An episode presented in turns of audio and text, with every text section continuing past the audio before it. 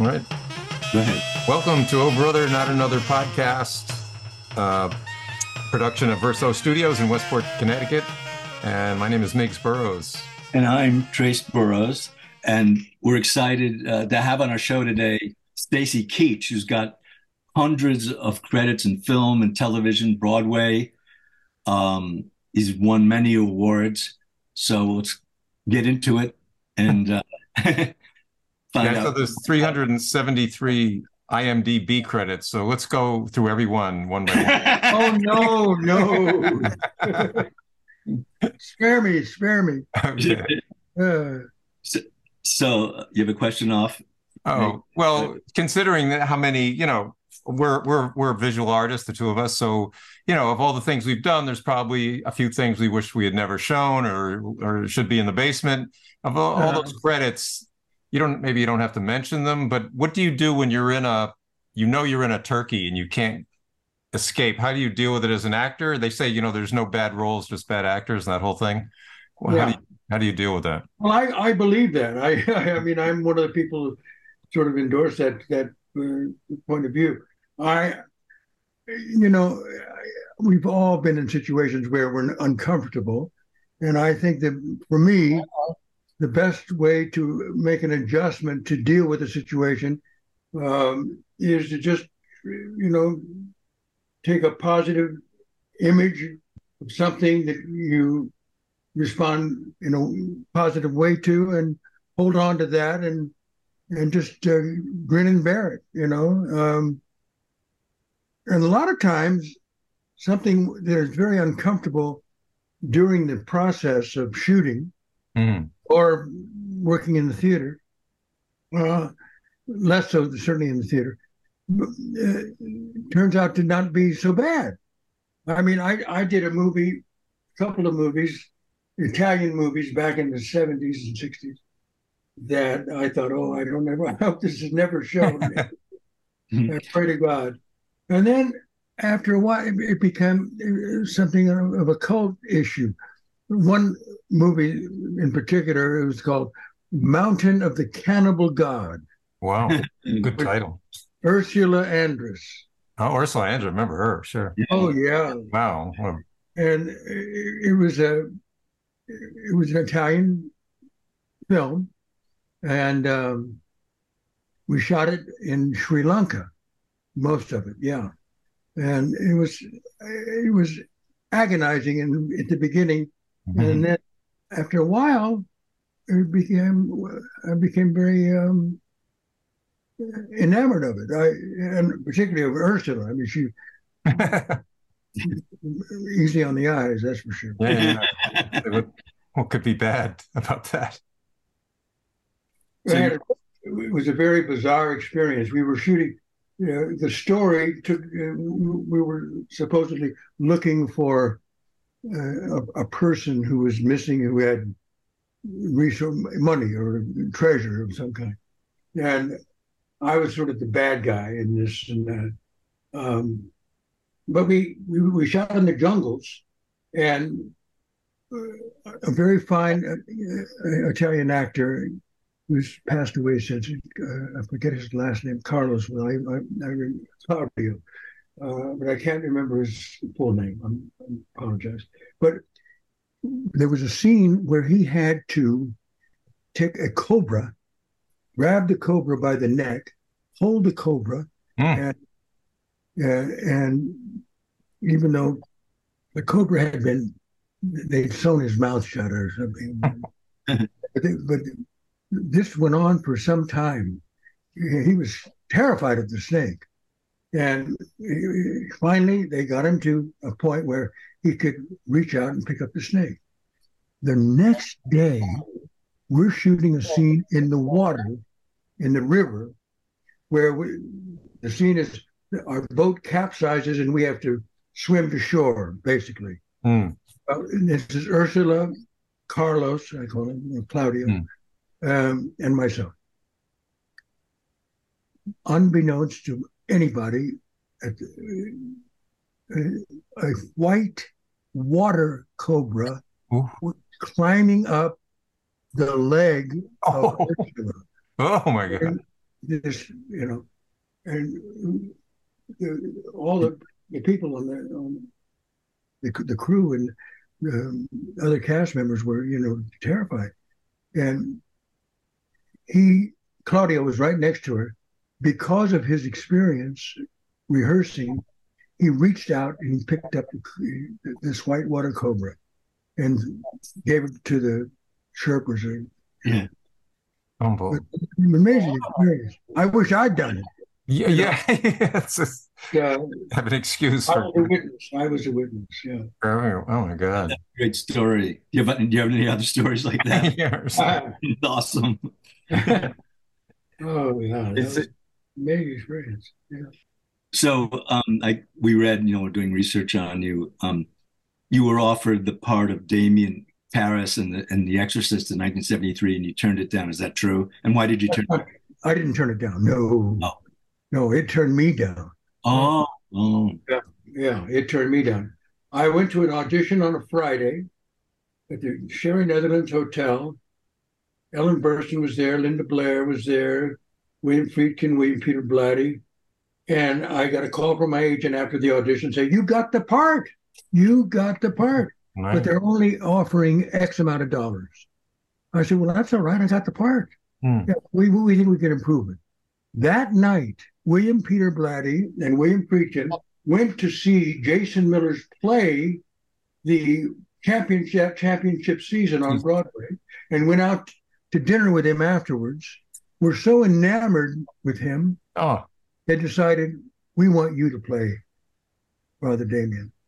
I got a call from my agent on Monday saying they passed. You're not you're not going to play the. So what happened? Well, they wouldn't accept the money.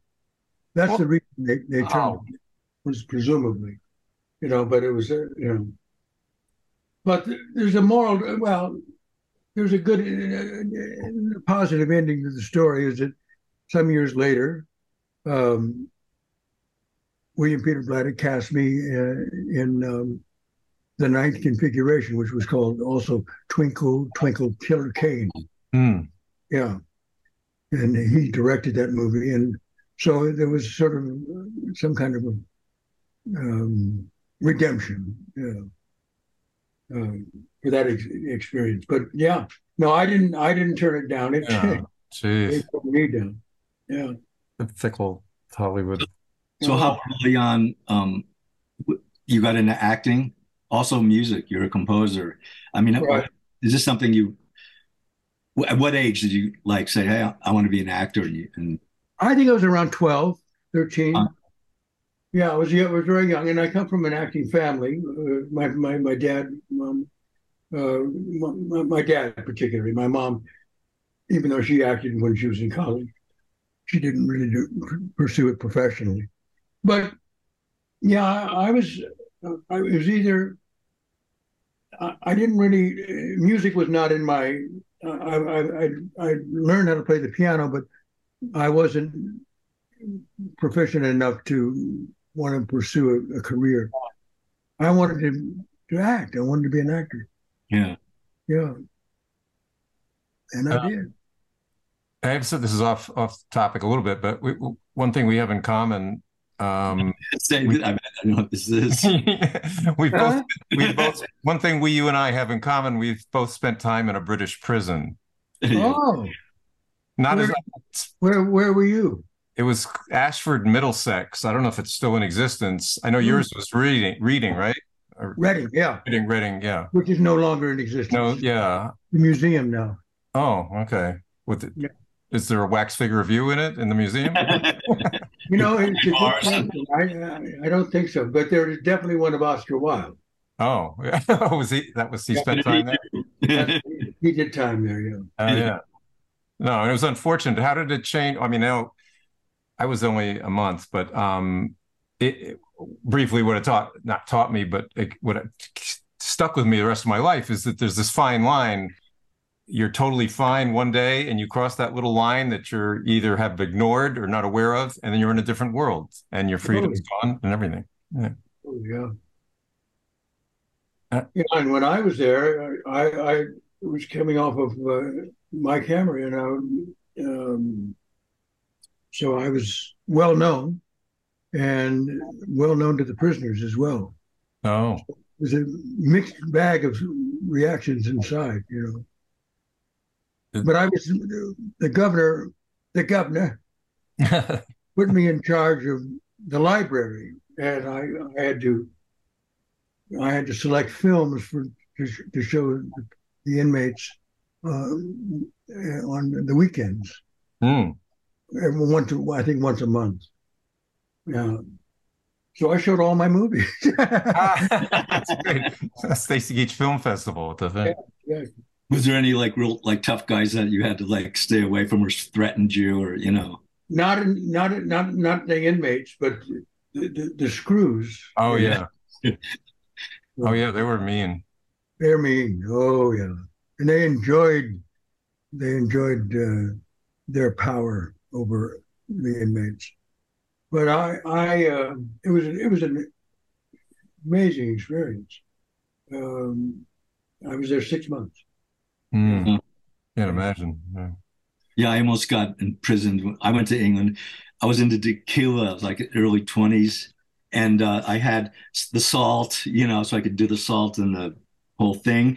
And when I went out of a club, the cops stopped me and I said, Oh, no, it's just salt. They thought it was cocaine. I said, No, it's just salt. I like drinking tequila. And they never heard of this thing. And there was, and so they took me to the station and there was like 10 cops. And luckily, one of them says, Oh, I've heard about this. I mean, back in those days, you could only buy tequila in London at an international liquor store. They only really? had whiskey and basic uh, alcohol at, at bars. And so luckily this uh, cop said, "Oh yeah, I know about that," and they they let me go. They were looking for some drug pusher, right. but I was I was the one.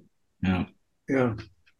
So did you you're obviously a man of faith, and I wondered did that start in, in prison or, or you know because I know they sometimes in my case they sent a um, you know a man of the cloth to talk to me and comfort me supposedly, but you know it didn't stick. But uh, I'm just in your case, is that did that happen in prison? Yes, uh, they sent a man of the cloth to me as well. Yeah. But I, I was I, I had a, a spiritual uh, identity prior to that. Oh, when my my family, yeah, I, I, was brought up in the uh, Episcopal Church uh, in uh, Southern California, and I was visited by this priest who was very, very, well, he was very friendly. Um, and my parents used him to communicate with me hmm. direct, and also to, I think they sent me some cigarettes. band. Smoking in those days. Yeah. Uh, and after after the experience, my parents were so grateful to him for keeping in touch, they offered to send him, bring him and his wife to Southern California. Oh.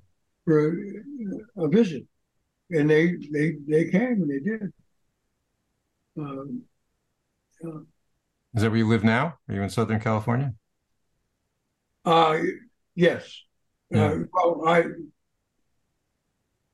Beverly Hills. I, we have my hmm. wife. I have a a condom where I am now. Uh-huh. But we also have a house in Poland. My wife is Polish. Oh. Married for 37 years, coming next week, actually. Excellent. And you're and, a Polish citizen, right? You've got citizenship. I am indeed. I'm a dual citizen. Um, and uh, yeah, we, we'll be coming, we'll be going to our house in uh, a couple of weeks. so you're you're also a composer. What kind of music did you compose? Well, I I, I uh, mostly sort of I call schmaltzy music, um, movie musical, but I play jazz and I play classical. Uh-huh. I, I, you know I cover the even though recently um, I've got my hand, my right hand um, is I've got carpal tunnel syndrome in my right hand, mm. and I can't use a full octave on the keyboard.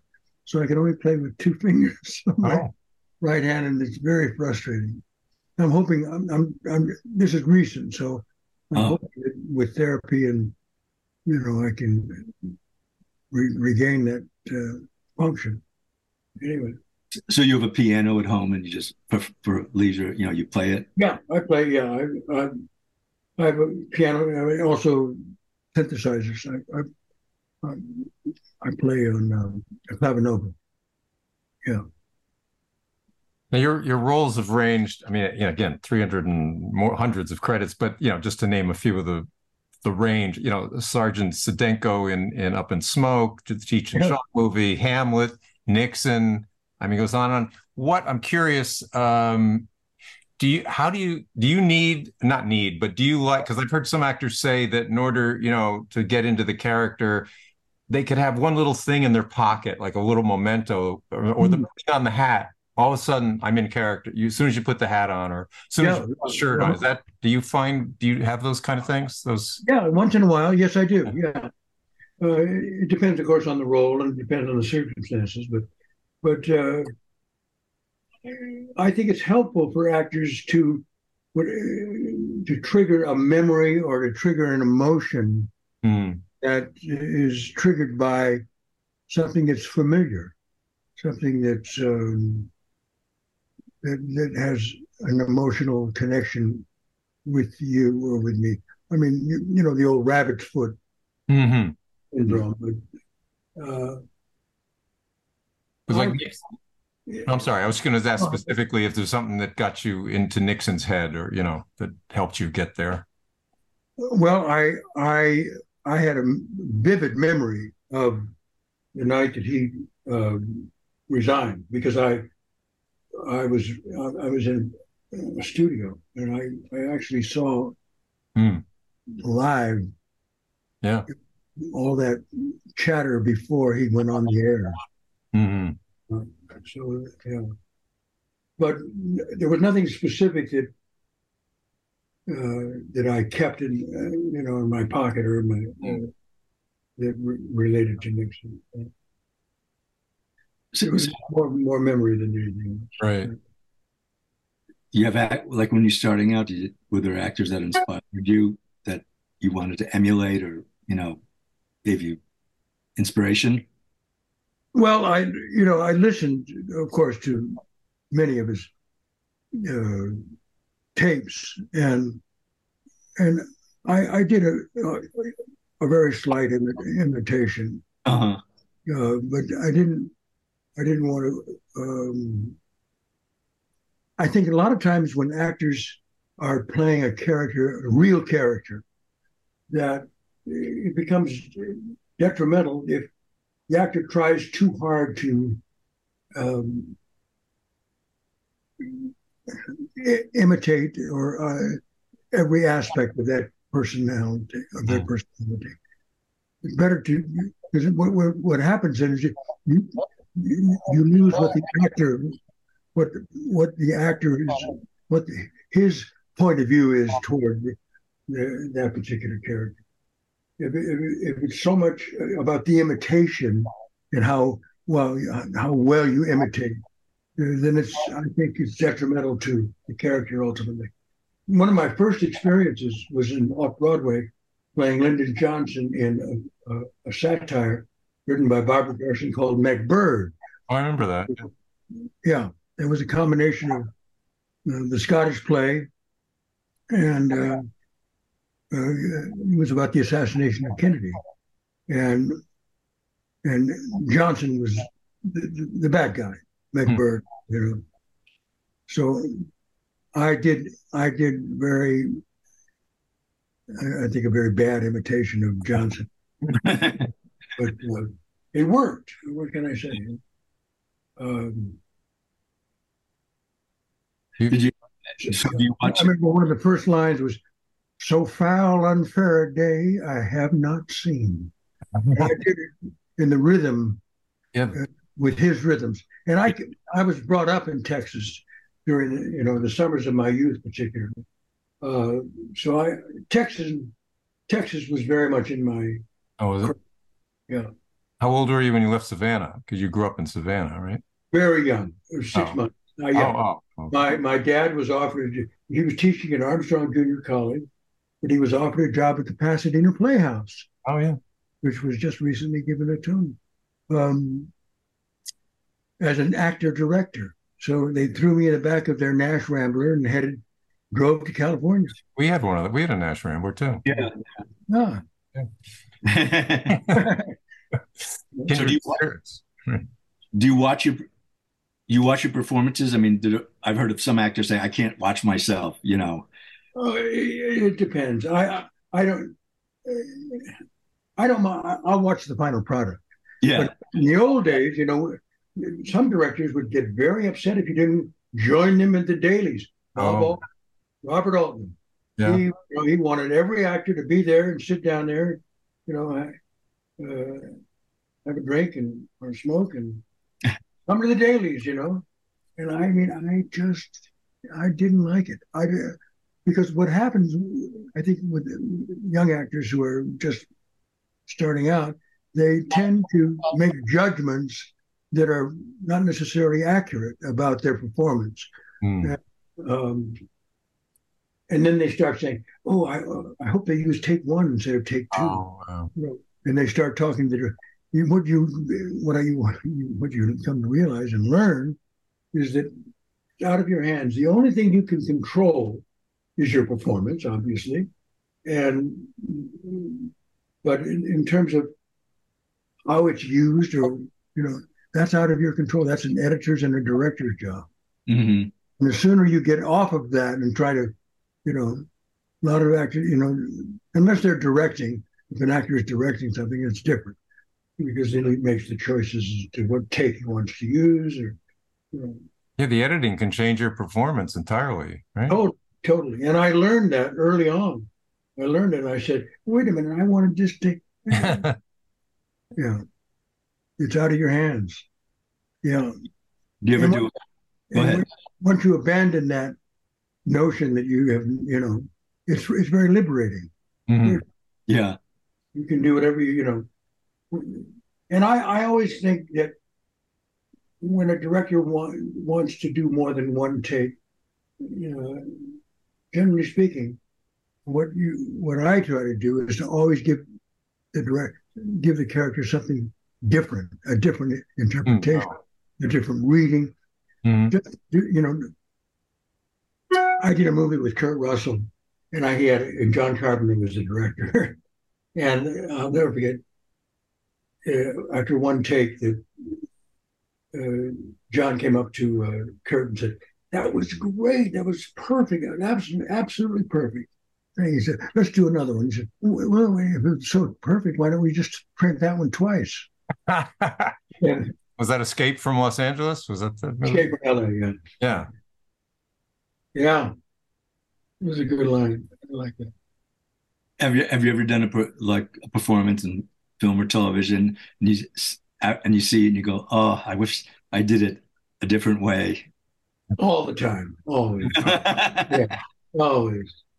Yeah.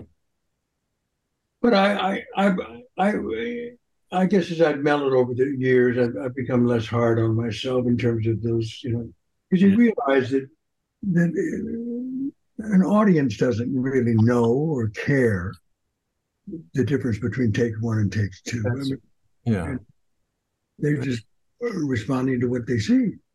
So I tend to become a member of the audience more so hmm. than the actor who created at a particular moment. Have you ever worked with Clint Eastwood, who's notorious for just one take, right? And then you don't get to then you don't get to explore, right? I've never worked with him. No. Yeah. Yeah. We've worked with some, and and the other part of your, you know, expansive career is this is narration, which you with you know this wonderful voice. But uh, um, how do you is is that purely a vocal thing, or do you do you have you know where do you uh, how do you know how to modulate your you know if that's the right word? Well, it depends. I mean, usually you know, even though you're just doing a voice hmm. job, whether it's an animated character like I did in, uh, in Disney's uh, Planes, mm-hmm. like Skipper, or narrating um, a show like American Greed, which I've done for mm-hmm. 15 years. Well, that's a character. To create becomes a character. That is a character. All right. You know, um, there's a difference between a very subtle difference between, I think, between an announcer, mm-hmm. a narrator. There's a different tone, a different feeling. Even though in today's world, I, I I'm a baseball fanatic. I love baseball. And I listen to these guys, you know, talking about the pitch and the zone. And, the, and I really, and generally speaking, they're very low key. I mean, nobody could be Vin Scully. I mean, he was mm-hmm. yeah, yeah. he was um, unto himself. He was a total genius at modulating and making yeah. baseball exciting. Um, yeah, he was great. But since that time, I, I mean, most of these announcers are ex-baseball ball players themselves, mm. but they tend to all sound alike. Mm-hmm. Yeah, which, which, is not a bad thing. I mean, it's just uh, because I don't think you know nobody's really interested in um, creating a, a, star out of an announcer. I mean, very few. I mean, Vin Scully's a great example. Uh, Howard Cosell. Howard, Howard, um, the, the, the, Chicago Cubs. Um, oh God, what was his announcer? Um, he was one of the, almost in Vin Scully's league. I forget his name. Have you ever done a base? Have you ever asked to go in the booth and do a game or been a guest? I yes, I have. I, oh. I, I was a guest at a Cubs game, as a matter of fact. Oh, oh, cool. Yeah, a long time. I was doing a play in Chicago, and they, I had a few minutes with this. Yeah, it was fun. Yeah.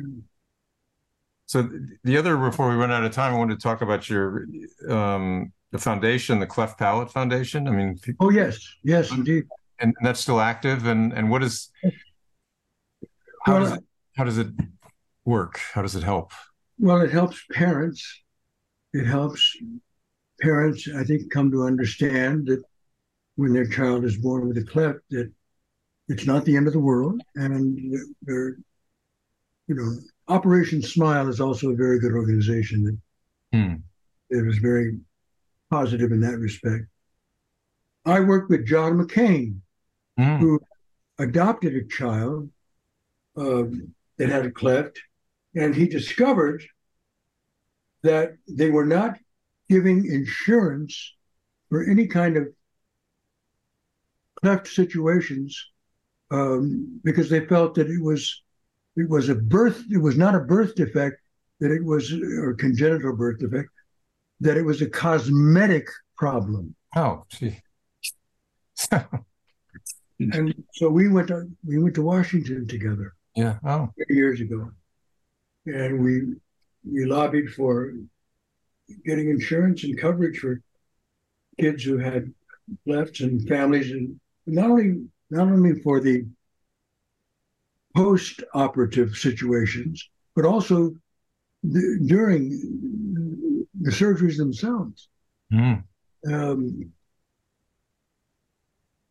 it was a terrible situation. I mean, to, to, to say when a child is born with a cleft that it's cosmetic and it can be dealt with uh, with plastic surgery. Well, of course, it can be, but they didn't cover it. Hmm. It was not covered medically. It is now. Oh, good. Yeah. And where is there a website, or how can people, if people are interested and people are listening that might know somebody or a family member that Operation Smile is a, a very good place to go. Okay. Uh, Cleft Palate Foundation is what I'm an honorary um, uh, spokesperson for. Uh, also, the World Craniofacial Foundation out of Texas is another organization that I work with. Um, but it's mainly to give comfort, mm-hmm. reassurance, and positive energy to parents and also to to patients who have experienced I was very lucky. I didn't have a terrible vocal situ- mm-hmm. situation. Here you kind of, because most, you know, a lot of kids, mm. and, and to correct that takes therapy. And that also is a part of what we hope, you know, and there's still some controversies about how much of that is going to be covered with insurance. Mm-hmm. Um, how about the emotional aspect? I know we there was a kid in grade school, you know, that had a cleft palate, and you know, he was teased, and it was yeah. a shame because nobody understood, you know, why does he talk funny and all that thing. Did you suffer any of that emotional? Yes, I did. Yeah, I did. But I, I came from a wonderful family who was very supportive and very smart about how to deal with situations like that. And even though I was teased, mm. uh, uh, it, it created wow. it created a sort of a, a burning um, drive in me to overaccomplish things. I mean, mm-hmm. I, I was very, I was a good student. I was a good athlete, and uh, oh, I, I, I felt like in order to, I can't just be good. I have to be the best. Yeah. So that that became a, a side issue in terms of that's what happens when if you have a some kind of a deficiency mm-hmm. uh, to compensate for that, and that's what happened to me.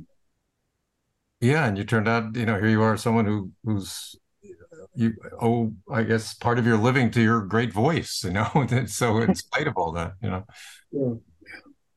Um, so, strange how things, you know, happen for everybody. I mean, everybody has their own journey. Mm-hmm. Um,